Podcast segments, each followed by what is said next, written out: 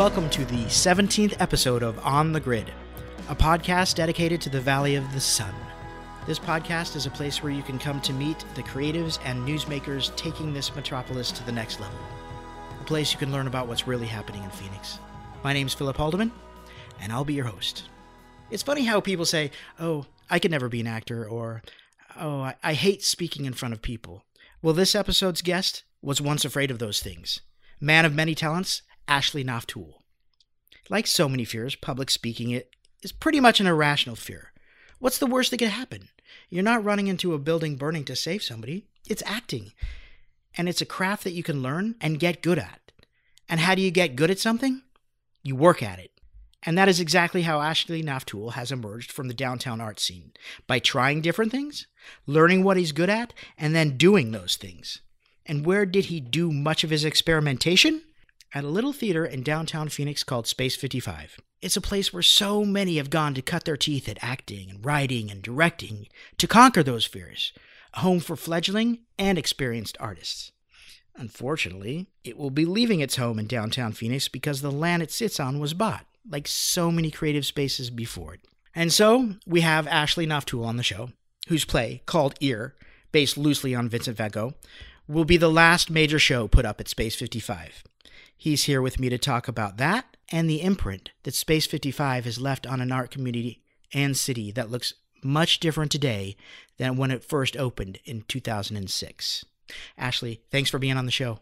I'm glad to be here. Cool. I uh, I want to definitely hear about Ear and Space 55, but I also want to learn a little bit about you. You grew up in Arizona, went to Scottsdale, or you grew up in Scottsdale. What high school did you go to? I went to Horizon High School, Horizon High School.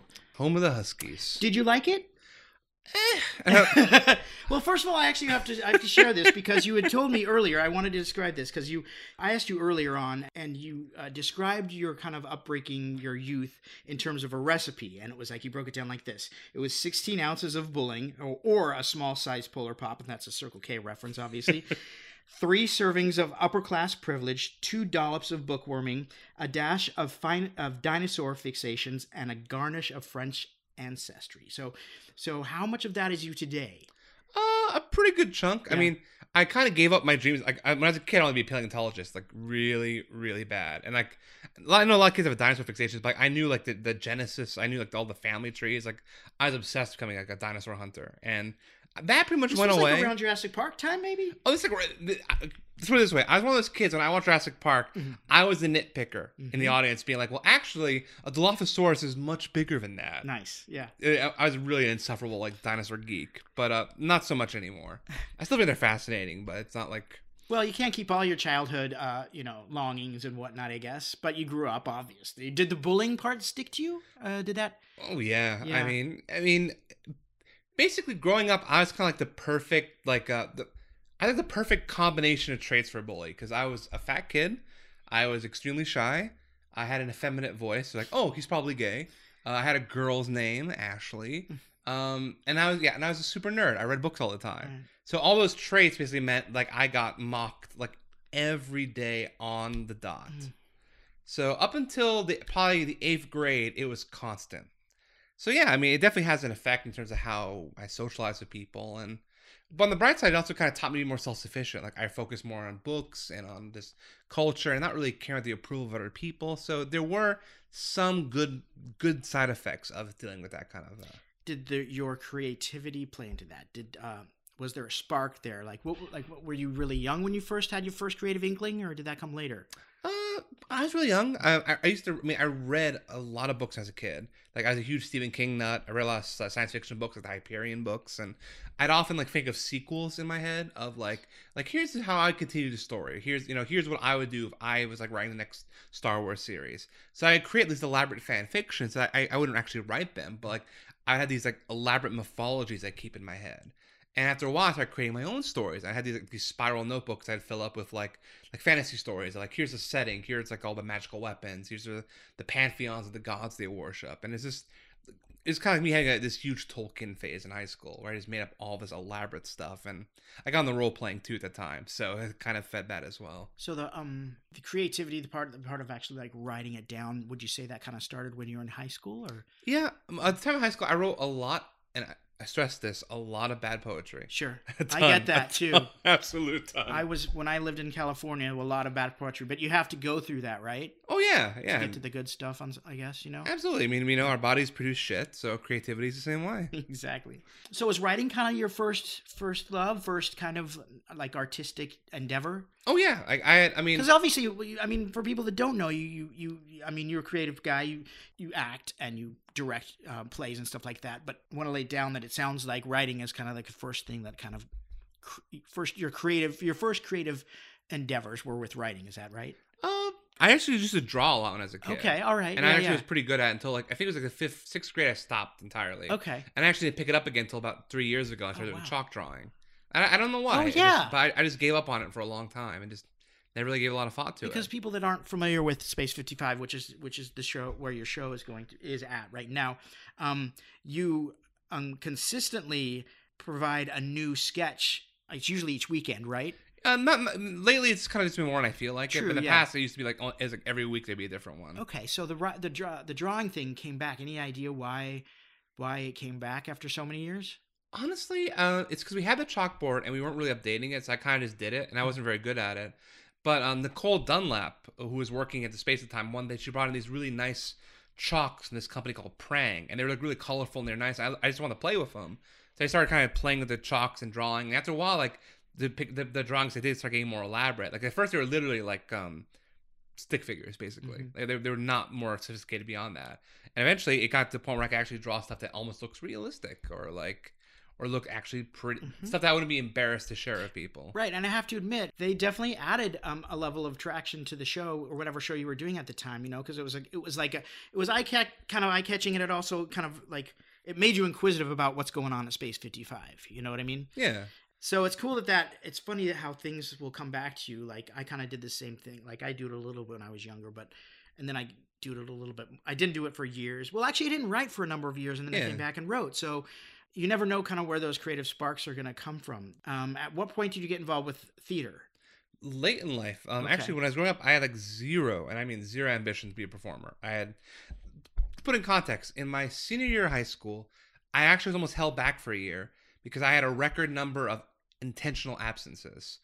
And the reason for my absences is whenever we had to do like a book report or public presentation, I would like bail and Cut diff. public. Something you had to do something public. Yeah, if there's public speaking involved, I would just bail on the class. I would not show up. I was terrified of like doing any kind of public speaking, Wow. public performing. I hated the idea of it. That's be, you know what's funny is, and I was just been thinking about this lately, is that I um, was the same way too in high school. But the high school drama teacher came after me in my freshman year because they had to fill this role that was really small, and I was a really small guy in high school. And they got me to do this role. It's in the musical Camelot, but I was freaked out. I didn't want to do it. I was the same way that you were, kind of like I didn't want to give pub. I didn't want to give like, you know, um, reports in front of class. But then that changed everything. So, is there something that changed you? in Yeah, actually. public. Uh, two things. Uh, the first was in my mid twenties. I went to the Phoenix. Uh, it was Phoenix Film Festival. Mhm. I think it was like 2006. and they were screening "Hi, My Name Is Ryan," the Ryan Avery Oh, sure, yeah. And, And, remember, and by by the way, Ryan Avery is a local artist here, and he's getting a lot of renown at the time because he's doing a lot of performance art Right. and he's in a, a punk band. He's also a Mormon, so he would go on his missions to like Portland, and so he's kind of this unique and kind of weird figure in Phoenix.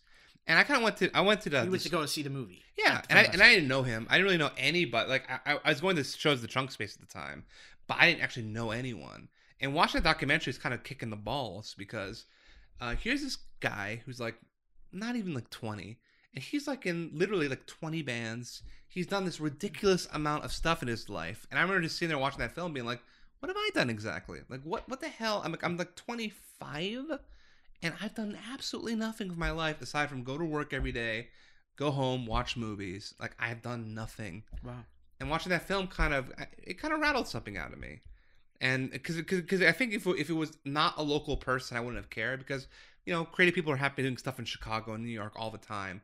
But knowing there's somebody in my backyard, a guy I would see at shows sometime, living this kind of dynamic, interesting, creative life, it's like, what's my excuse for not doing the same thing? And I couldn't think of one. So what did you do? Well, I signed up for um. I went back to college. I went back to a, a SEC because originally I was gonna be like, I'm gonna go into filming. So I took some film editing classes, which were just abysmally dreadful. Like they were boring as hell. Mhm. I couldn't do it. But I found out that Kim Porter was doing um, some writing workshops, 65 playwriting workshops. Yeah, Kim Porter's a local uh, playwright. Yes. Uh, and I didn't have an ambition to write plays, but I wanted to write screenwriting. And I thought, oh, screenwriting, playwriting, they're similar creatures. So I went, I started taking her workshop, and that got me interested in doing theater. And that kind of was what steamrolled it. It got me interested in like solo performing and acting. Like it all kind of sprung from those initial workshops, and also uh, taking some improv classes at the Torch. Okay. Because you do a lot of work in the Central Phoenix area, and so that kind of got you involved with the basically the Central Phoenix kind of art community. It sounds like. Mm-hmm. And how has that experience been for you? Because the Phoenix art community has definitely grown over the years, and more. I mean, it's in terms of. Um, you know, visual arts, uh, improv, theater, music, everything. So how is that? How is your involvement in all that um, played out? It's it's hard because there's like, I mean, when we talk about the idea of the arts community, like I think there's more like eight or six, eight or ten different factions that live in Phoenix. So it's like all these different tribes, and over the years, like I kind of rotated from group to group. Right, I, I used to do a lot of stuff at the Trunk Space, and for a couple of years, I was really big in the improv. I mean, I loved taking classes and seeing shows. Like when the Torch was still at 65, I used to go every weekend and watch their improv shows. And the Firehouse was actually a big influence on my life because that was a place where I could go, you know, I could sleep in their backyard and we had these big, weird, druggy shows. And they were fun. Sometimes they were terrible shows. And sometimes people would be drunk on stage and it'd just be a train wreck.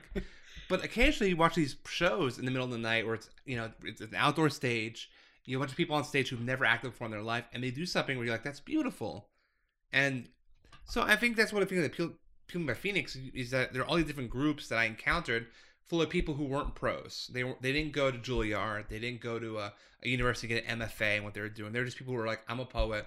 I'm gonna go read my stuff out. I'm gonna st- stuff in public, or I'm a comedian and I'm gonna start this sketch comedy troupe or whatever. There's that feeling of people would just be self starters. They would just do their thing and it wouldn't matter if they had the training or the, the bona to do it, they would just do it. So seeing all these people um, in the downtown arts community doing their own thing without a care of anything else, that kind of gave you permission to do the same thing, so to speak? Yeah, uh, that, that, that's one of the reasons why. Yeah, yeah, absolutely. And so what were some of the, the different art things that you sort of tried that were new to you, I guess? a lot. Um, I started doing performance art. Like I did this one piece that I'm actually still really proud of. Um, we did a show called Teatro Caliente, which is like this annual uh, the performance art workshop that Chris Danowski did in downtown. I did, this, I did this bit where I turned myself to a human voodoo doll. So I basically, I basically handcuffed myself to a chair, and I gave people in the audiences pins with little notes, so they could, they could, they could do, um, they could write themselves wishes or curses, and they could pin them on me and it was actually kind of it was one of those things like I didn't know how the audience was gonna react because I'm like I'm bound to a chair. I'm wearing a um a hood and I'm wearing a headphones, so I cannot see or hear anything. So for all I know, people are gonna come and start stabbing me. But what happened is I'm like bound in the chair for three minutes. They would come up and they would like pull at the fabric of my shirt and they would just push the pin through there. So I didn't actually get injured except for one person, which is which I found out was Ernesto later. Like he actually dug it into my sternum. But it's a, so I love doing stuff like that, or just kind of these fun little experiments. But I also did um, a lot of poetry. I did some slam for a little bit. Puppetry. Like I did this show called Hollis's Traveling Treehouse over at 65 with my friend Kevin Flanagan, where we did this mock uh, Pee Wee Herman type show. And like key was like the main character. And I did all the puppets. So I had like five to ten puppet characters. And every episode, like I would do their bizarre voices or like I was like terrible doing actual puppetry, like the actual mechanics of doing a puppet, but I could do the voices pretty well. A lot of people just do one thing, kind of stick to what they're good at or whatever. Like because you've tried so many different things. Where does that uh, where does that impetus even come from? You know? Uh, well, I don't know. I mean, I think to me it's almost like food in the sense that part of how you discover a palette and what you like is by trying different things. I think creatively, I started experimenting as a performer. A lot of it was figuring out like what I'm good at, what I'm not. Like mm. I did puppetry for a while. I'm not a good puppeteer. Like, so not, you can leave that behind, yeah, so to speak. Exactly. Like, I, I can feel comfortable putting that aside because it's not something that called to me. Improv is something that I really enjoy but it's also not something that I do all the time. So it's one of those things where it's like if I'm not doing long form improv every month, I'm okay. But there are other things I found that I'm like, okay, this is what I really resonate with, and that's what that's meaningful to me. So I must pursue all that.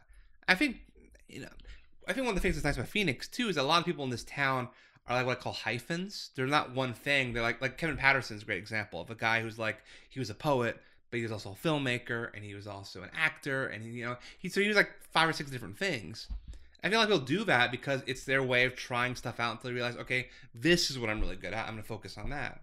But you can't really know that until you try a bunch of other stuff. Is there an element of the challenge there that you want to be challenged? Maybe does that have anything to do? Oh yeah, that too, of course. Yeah, Yeah. it's like I mean, I, I can't really understand. I, it's hard for me to relate to people who are just like, I just do this one thing creatively. I've never done anything else. Where it's like, I think even if you do something else and it's bad, I think you learn something from that.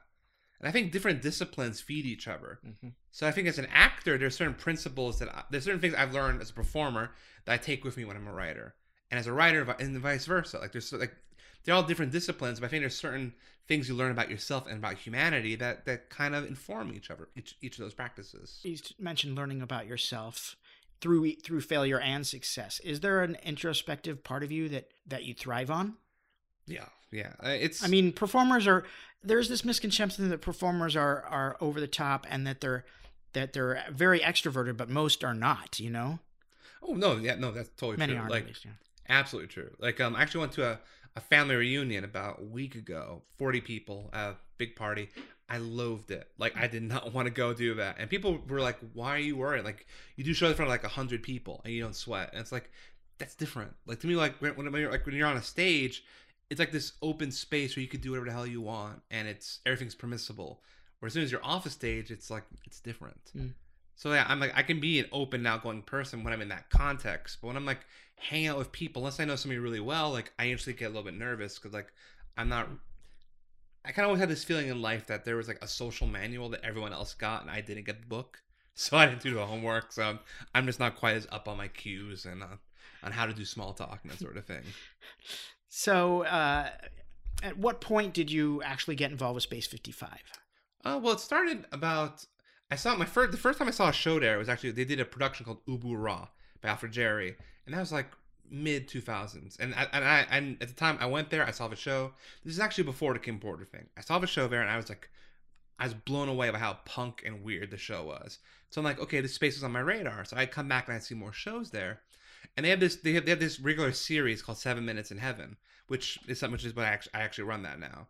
By the time, like, it- it was a show that Shawna Franks, who founded the theater, she started this series where the premise is anyone, literally anyone, could get seven minutes on stage to do whatever the hell they want the show. And it's it, it ran the gamut from like musical numbers and comedy to this one guy who's a, a naked stage magician.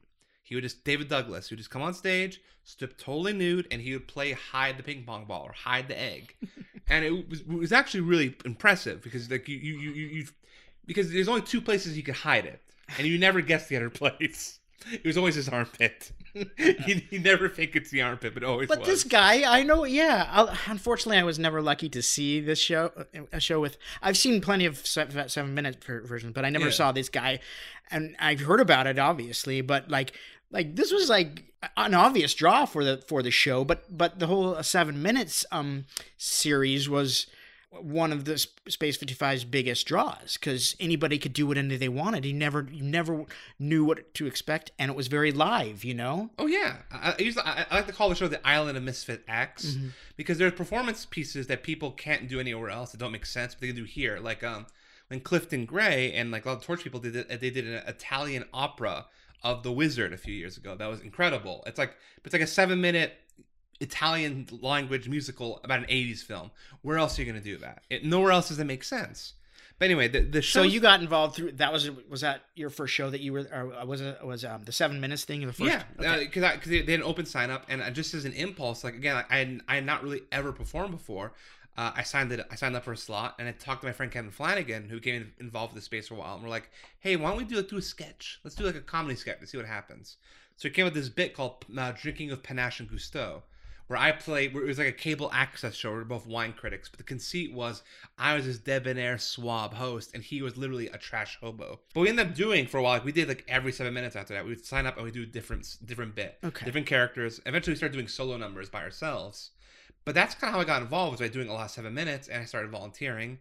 And because I knew Kim, she invited me to join 65's writers group, which these group of playwrights I meet there every week to work on their stuff. And then one day, um, the Space did a series of plays called The Unhappiness Plays by Greg Kotis, who wrote Urinetown. And they submitted that play to the Fringe Festival in New York and it got accepted. And they said, "Hey, why don't you come with us and be our flyer boy? Like you can go, we'll take, you can go to New York and you can just hand out flyers at a show." So I went with them, and that was kind of my that's kind of like me being jumped into the gang. Oh wow, okay, Going with them. that's cool. So after that, I was kind of part of the family. Right, right. So many people have come through the doors of Space 55. U of A just bought the land there, right? Yeah. And so they are going to basically raze the building and put something new there, right? I'm pretty sure this is going to happen. I mean, Okay. again, I don't have the confirmation of it, but it's like I don't really see them repurposing the building at this point. Right. Um, so there, so there is a plan. They're looking to find another home, but like, what does Space Fifty Five mean to you? Because this is a very, this is um, um, like I said, so many people come in and out the doors of this place. So many people have bought, um, been on stage. People that have never acted before started acting there. So there's a lot of, there's a lot of history there. Um, when you talk about the downtown arts scene, so what does it mean to you? Because and you are now you're part of the troupe, obviously, Mhm. right? it's it's it's really hard to overstate the space's influence on me. Like if I if I never got involved with the theater, I'd be a, probably a radically different human being. Because of them, like I I got into acting, performing, and public speaking, and as a writer, like it, it took me from being a person who just sat around saying, "Oh, you know, maybe I'll write." To be somebody who actually like writes stuff for real. I mean, I got my job at the New Times because I, I knew Kim Porter and she knew people there, and I was able to get my foot in the door. So it, it, it gave me actual like, like like like actual employment. It gave me creative opportunities. Like literally every romantic relationship I've had has been through people I knew at the space, uh, and just also just a sense of community. Um, like I'm not somebody who's loyal to institutions in general. Like I, when I was growing up, I almost never saluted the flag if I could avoid it. Like I'm just not. I'm not. I'm not a joiner by nature. The space is like the only group I've known in my life where I'm like I'm a loyalist. Like to me, like I'm I'm the theater's guy. Like so long as it exists, it's my hope to be a part of it in some some capacity. What can you say about its future? Um, they're looking for another home. What what what do you know at least about that? I know we're, we're we're looking pretty aggressively. Like like the like Dwayne Daniels, who's artistic director, and the board of directors are basically every week they're going out there. They're looking at different buildings. They're looking all around the valley. Like we're trying to stay in like the Phoenix area, like between like 16th Street and Grand, ideally. But we're also open to finding whatever. Like realistically, with the way gentrification's going in Roosevelt Row, it's just too expensive in that area for us to find something that, that we could actually afford. So we're so we're at, so we're stretching a little bit outwards to see what else we can find. And for us, you know, it's like it's sad. I mean, we've had that building for about 11 years, but also the building was quite frankly crap. Like we had terrible AC. Uh, it was kind of gross. It's very and- a trunk space story in, in that sense. Exactly. It, it, it, it, it, we, we, we've been wanting to move for a while. And now it's like we're in a position where we have to. So it's, it's so so in that sense, that's a silver lining in it. Like it's, it's encouraging us to do a move that we wanted to do. We kept putting off for whatever reason. In recent years, you've seen downtown change. Um, Oh yeah. um, investors, whoever has come into downtown Phoenix and dumped a bunch of money into it, bought bought up a bunch of the land, and basically you see like a classic case of gentrification. Oh, now, oh, yeah. now it's too expensive for a struggling artist or an artist in general to be able to live on Roosevelt Row, whereas that's all it was 5, 10, 15 years ago, you know? So, I mean, this is like, I mean, this has been happening in front of your eyes for the last, for the last 10 years at least. Like, what do you, what are your thoughts on, on, on that? it's just one of those things where it's like, on one hand, it's profoundly sad because I, I really generally miss the nights where you could go on Roosevelt Row and it'd just be teeming with life. Where it almost like it was almost like the Mos Eisley of Phoenix, where it's like you have all the scum in the valley just hanging out on the lawn by Conspire. Um, I miss the firehouse or like stuff like or random art happenings like when they when the when they built a pirate ship out of shopping carts. Like literally, like, it was like a, a giant towering structure, and we rolled it down the street. And and this because the neighborhood nobody gave a shit about the neighborhood, we could do stuff like that, and we wouldn't get hassled. And I think now it's like it, it's sad, but it's also it, it was inevitable. I mean, you could see it e- even before we got that you know best neighborhood in America or whatever award that that, that happened a couple years ago. Like it was inevitable that Roosevelt Row was being gentrified, and we got lucky because of the recession. It slowed down for a while, but in the last couple of years, it picked back up. And yeah, it's like it sucks seeing venues like Lawn Gnome go or seeing the Firehouse go, but it's like it's also just nothing lasts. Eh, nothing lasts. Yeah. And all the old timers, we you know, hmm. they're- everybody's nostalgic about a venue. Like when I first started working downtown, it was the Willow House. The Willow House was the venue that everybody would cry into their beer about. We used to come. I went. I grew up in the West Valley. I went to Greenaway High School. We'd come down. We'd come down to the Willow House, you know, on a weekend. You know.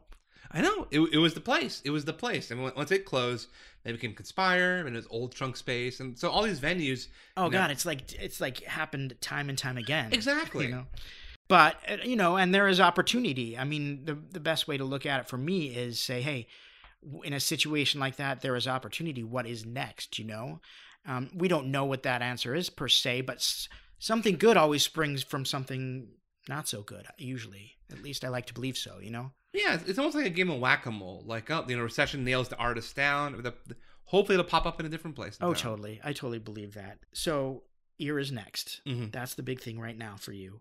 Um, Ear is a play that you wrote. Mhm. It has to do with Vincent van Gogh. So, take it from there. Sure. Uh, I started working on it about a year and a half ago.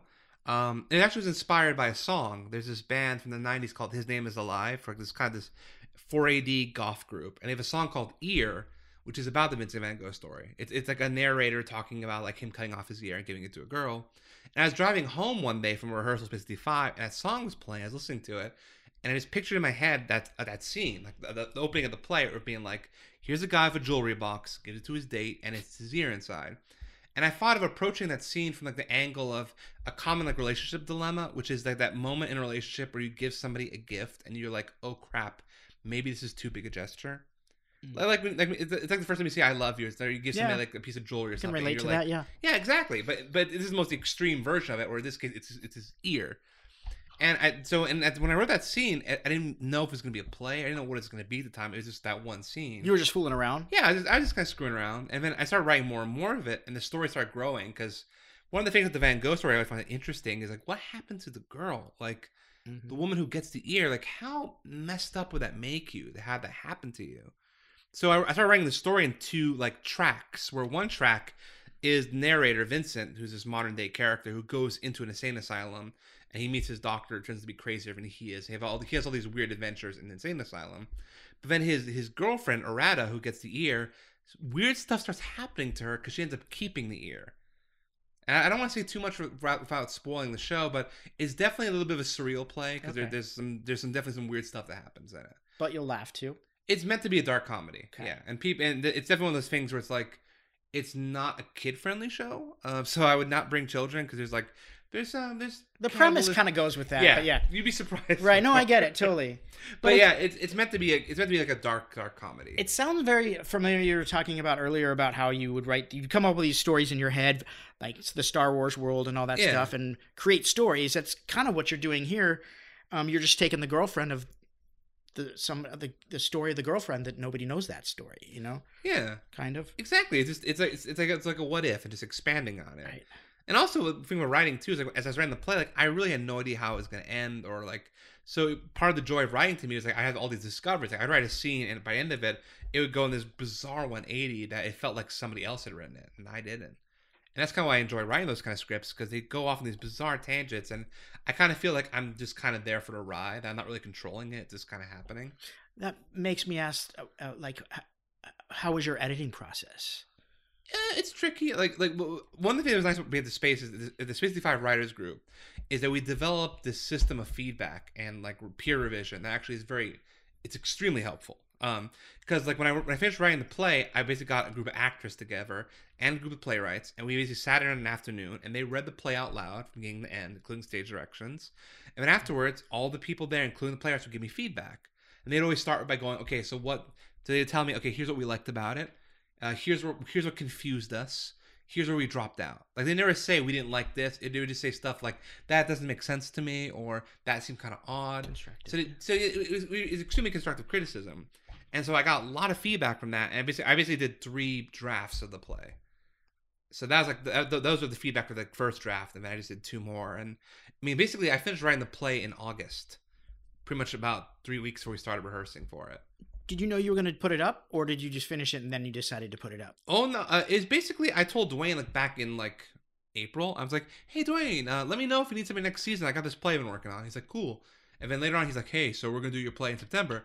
And I was like, "Okay." I'm not finished yet. I basically I straight up told him like, "Okay, cool, it's not done," but but but I, I actually I love deadlines because I Mhm. think like if I don't have a deadline, I can just tinker something forever. But if I know, okay, by August second, this has to be finished, Totally. then yeah, then I'll, I'll grind it out, and that's what happened basically. Are you getting a pretty good response? Actually, yeah, we got really good houses. Uh, first three first first three shows. The audience is really into it. It's interesting watching um, how differently each audience responds to the show. Like the first night, the audience we had was very somber and serious, and like they enjoyed the show, but they didn't laugh at a lot of stuff. Um, which which I can understand because there are elements. You never know from night to night, you know. Yeah, and the show does have horror elements to it, so it's like it's a comedy, but there's definitely some disturbing stuff in it. Whereas night two, Saturday, people were cracking up all night. They were laughing at everything, so which was a pleasant surprise. It's always nice to when people laugh where you uh, hope them to laugh. You know what I mean? Exactly. and then the third day, which was a matinee show, and we had we had a, we had an almost entirely elderly audience. oh God, yeah. Matinee shows are. You, they're cool. it was though. good though. They liked it. Good, which, good. which I wasn't expecting them to like it, so Nice. I, I, that was kind of a nice surprise. Nice. So it runs through October first. Actually, Right? um, right now it, it's closing the twenty fourth. We're looking at possibly extending it. Next Possibly. Week. So closing September 24th as of now. Yeah. Okay. Cool. So basically two more. There'll be there'll basically be six more shows. All right. Get out there, go see it. Um, stop by Space 55. I wanted to go back to, we talked about gentrification. Um, Sure. I always ask my guests a couple questions that have to do with Phoenix because Phoenix, Phoenix, I feel has come a long way. It's not what it was 20 years ago, 30 years ago when I was a kid. Mm-hmm. How do you see Phoenix um, has changed over the years? There's a lot more opportunities out there for sure, but how do you how do you kind of look at that? Oh, it's transmit opportunities. I, I, it's hard to say because I when I grew up, like I grew up as a, I'm a lifer, so I grew up in Scottsdale. Like from like as when I was growing up in Scottsdale, like, it was still tons of desert. Like we still had coyotes running around everywhere. So I mean, you could see in real time the sprawl kind of swallowing mm-hmm. up everything. So yeah, it's definitely in terms of the in terms of how yeah, it's it's easy to see the physical evolution of the place, but I just think spiritually, like Phoenix still feels the way it did ten years ago in a lot of ways. Like there's still that feeling of opportunity. There's still feeling that that that, that idea that you could go up to, to a random person in the community and say, "Hey, you want to do something?" and there won't be that resistance of, "Well, who the hell are you?" Where I think like from what I've, I, I talked to people I know who moved to places like New York and Charlotte and Seattle. I said it's different out there. Where hmm. those more established cities, there's more of a, a resistance. It's actually kind of funny. Um, Kevin Patterson, when he moved to Charlotte, we told him, hmm. "Hey, dude, if you want to do a seven minutes in Charlotte, like you have our blessing. Like you want to do it out there, please." And he t- and I, I interviewed him a while back. And he said, like, "Yeah, I tried getting that show to go off the uh, to do it in Charlotte, and venue people would like be horrified at the idea." They're like, wait a minute, you don't vet people? Like, you don't ask them what they're going to do? They can do whatever they want? No. Like, they were, like, not having it. That's too bad. Yeah, but, but it's interesting. Like, I think Phoenix is an environment where you could do that and people won't blink an eye. But I think in a place like New York, for example, they probably want to know. They're probably gonna want like a CV. They're probably gonna want like a, an artist statement before you could do anything. Yeah. No, that's a really cool. That is a good point about Phoenix. Um, what's your next project? What do you see for your future here? I just want to focus more on writing. I Mm-hmm. think once once the play once the play closes in, in September, uh, and, and plus because the space is going to go a little hibernation for a month or two as you find a new place, so it'll give me a chance to kind of just focus on more personal projects. But I love to keep performing. I know uh, Serene Dominic is doing a play called Dark Lullaby next year. I'll be acting in, so I'm looking forward Okay. to being in that. Do you know where it's going to be? Uh, I don't know yet. Uh, if if because I know. Uh, it might, might maybe, it'll be an unexpected gallery or um, because I, know it's Sherry and Joe from the Firehouse who did that. Uh, they did that production of Labyrinth uh, this year, the Goblin King City, which is a really good musical, and they did it like a different venue. So one night it'd be at Firehouse, another night it'd be at unexpected gallery.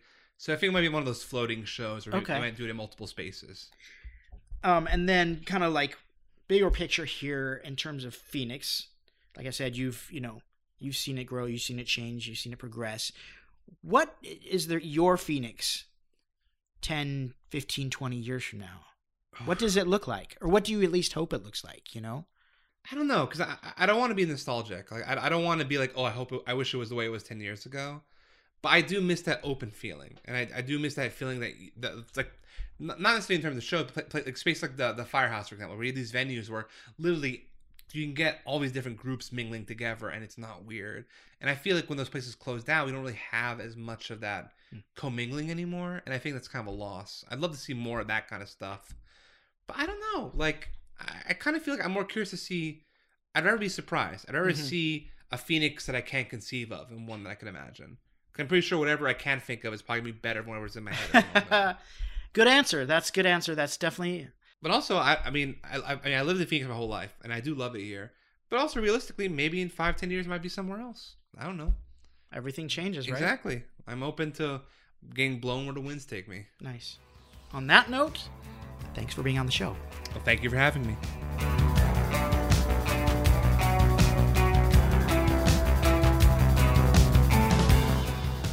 Even though Space 55 started in 2006, it really feels like it's been there longer, like like forever, like it's always existed.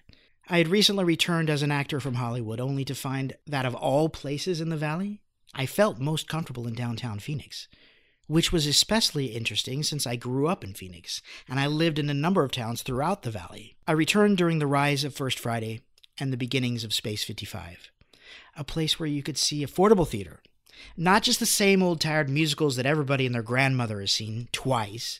No, you could see experimental theater or classics like Three Sisters by Chekhov, or something edgier like Bloody Mary Christmas, or longer running shows like Captain Jack's Space Attack, or, of course, the Seven Minutes series that Ashley mentioned.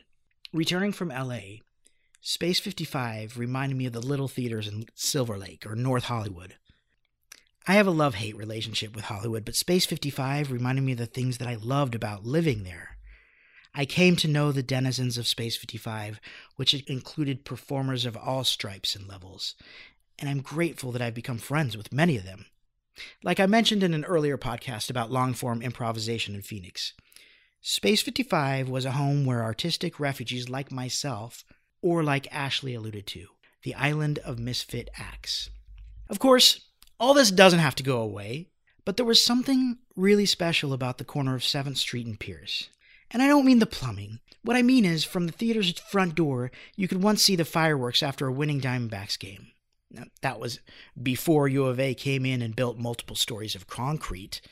Or the energy emanating from the theater during an evening of seven minutes in heaven. Or being one of the last people in front of the theater in the wee hours of the morning after hours of conversation and finally helping to carry the last piece of furniture inside. And then the doors would be locked. Alas, another one of Phoenix's venues will go away soon. It almost feels like one of the last remnants of a bygone age. But next year, it will be gone and soon after replaced with a newer building. All plays must end. This is built into the definition of the word theater. But all things change. So here's to Space 55, to rising up out of the demolition and finding a new home.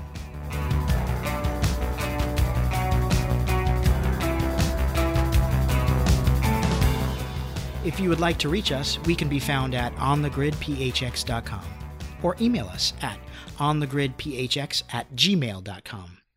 On the Grid is produced by Chris Ayers. Intro music was performed by local band Factories. They can be reached at factoriesmusic.com. And by the way, sticking with our theme of local, we feature local musical artists on each episode of our podcast. This week, we have the band Treasure Mammal with Cassette. Don't forget to check out Ear, written by our guest, Ashley Naftule, at Space 55. And thank you guys so very much for listening to us on our 17th episode of On the Grid.